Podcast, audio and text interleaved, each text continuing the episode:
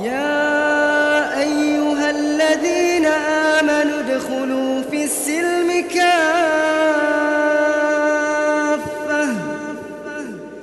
ادخلوا في السلم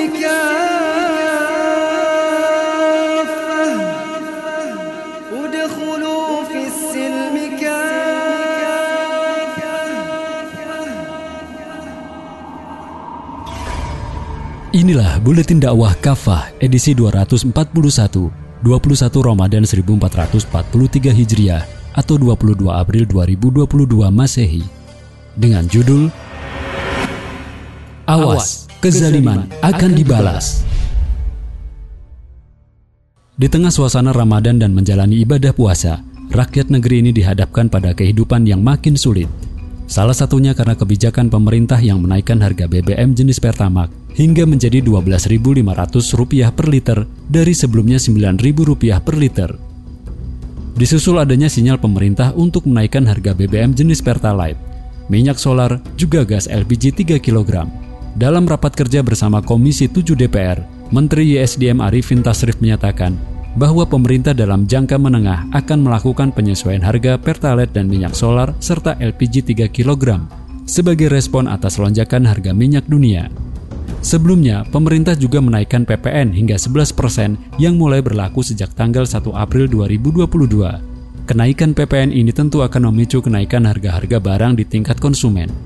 Ini tentu akan makin membebani rakyat di tengah daya beli mereka yang semakin melemah, terutama sejak awal pandemi COVID-19 hingga saat ini. Belum lagi kenaikan harga-harga kebutuhan pokok, khususnya minyak goreng yang nyaris menyentuh dua kali lipat, yang ternyata gagal dikendalikan oleh pemerintah sebuah kezaliman. Kebijakan pemerintah menaikkan pajak juga harga-harga kebutuhan pokok seperti BBM dan gas yang hakikatnya berasal dari sumber daya alam milik rakyat secara langsung telah merampas harta milik rakyat secara zalim. Padahal harta adalah salah satu bagian dari kehidupan manusia yang mendapat perlindungan Islam.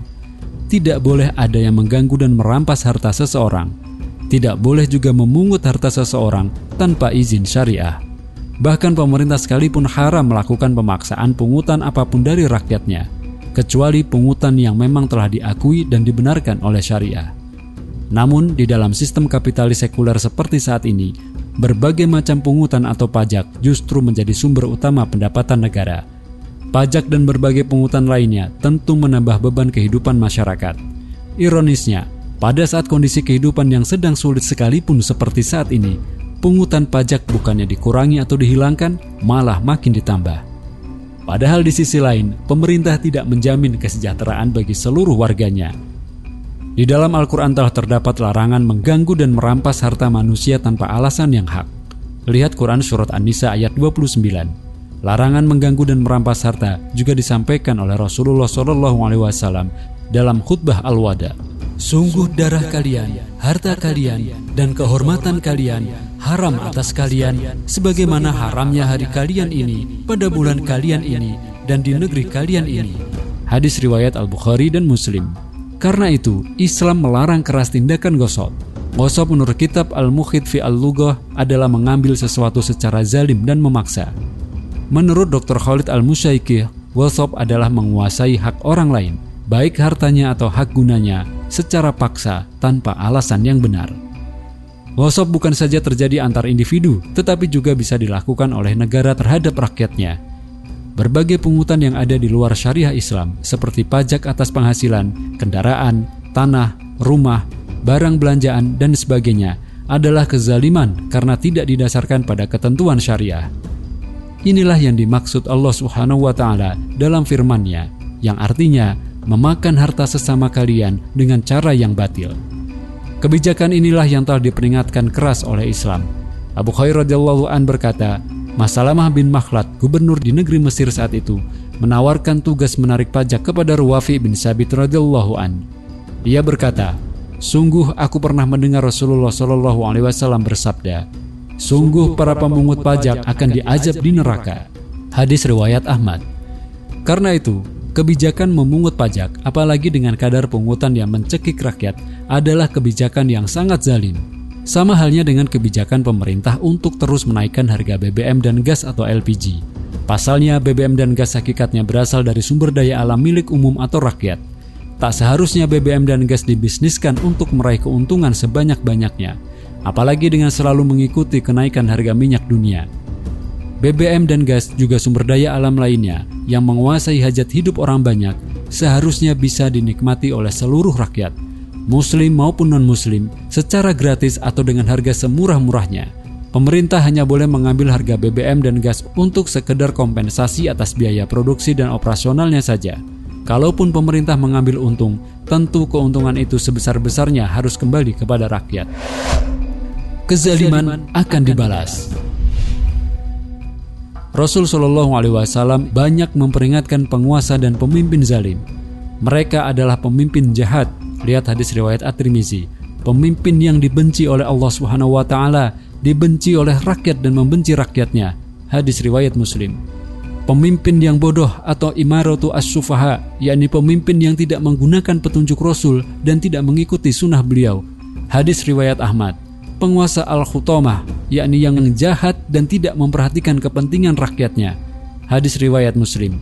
Penguasa yang menipu atau gosin kepada rakyat. Hadis riwayat Al-Bukhari dan Muslim. Pemimpin zalim atau penguasa yang menzalimi rakyatnya pasti akan dibalas oleh Allah Subhanahu wa taala baik di dunia maupun di akhirat kelak. Baginda Nabi Shallallahu alaihi wasallam sampai secara khusus mendoakan keburukan atas para penguasa zalim yang mempersulit kehidupan rakyatnya. Ya Allah, siapa saja yang mengurusi urusan umatku lalu dia menyusahkan mereka, maka susahkanlah dia. Siapa saja yang mengurusi urusan umatku lalu dia menyayangi mereka, maka sayangilah dia. Hadis riwayat Muslim.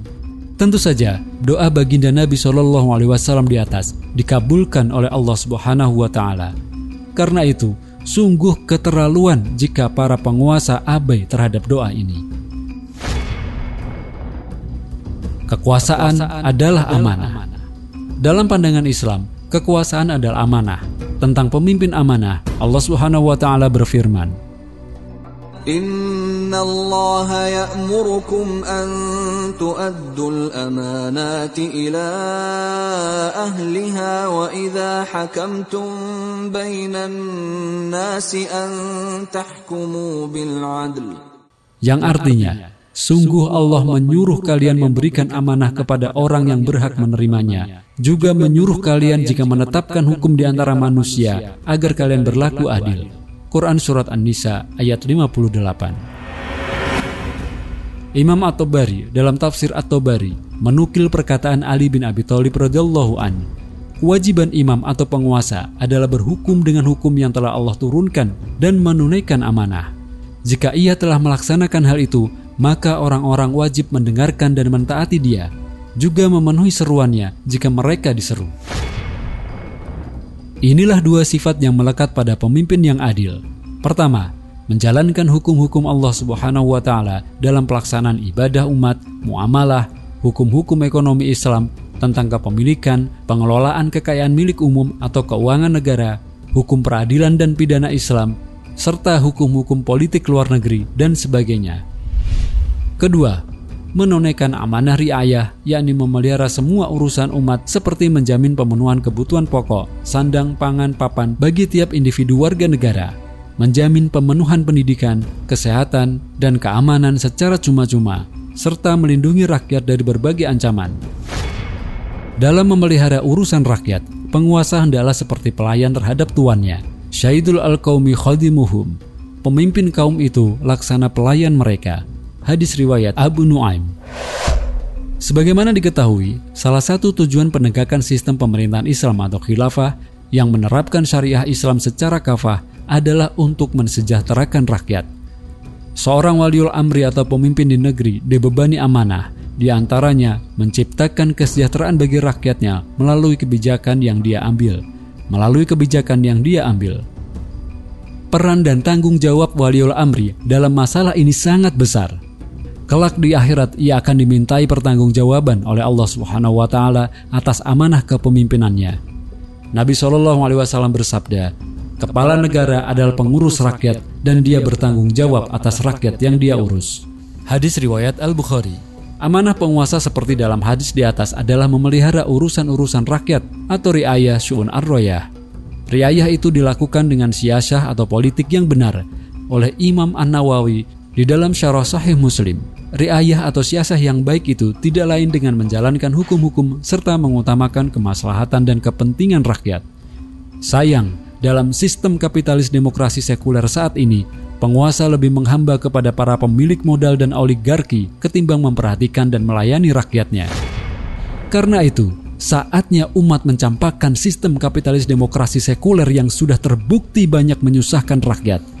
Saatnya umat menerapkan sistem pemerintahan Islam yang menerapkan syariah Islam secara kafah dan yang pasti akan mendatangkan kemakmuran, kesejahteraan, keadilan, dan keberkahan.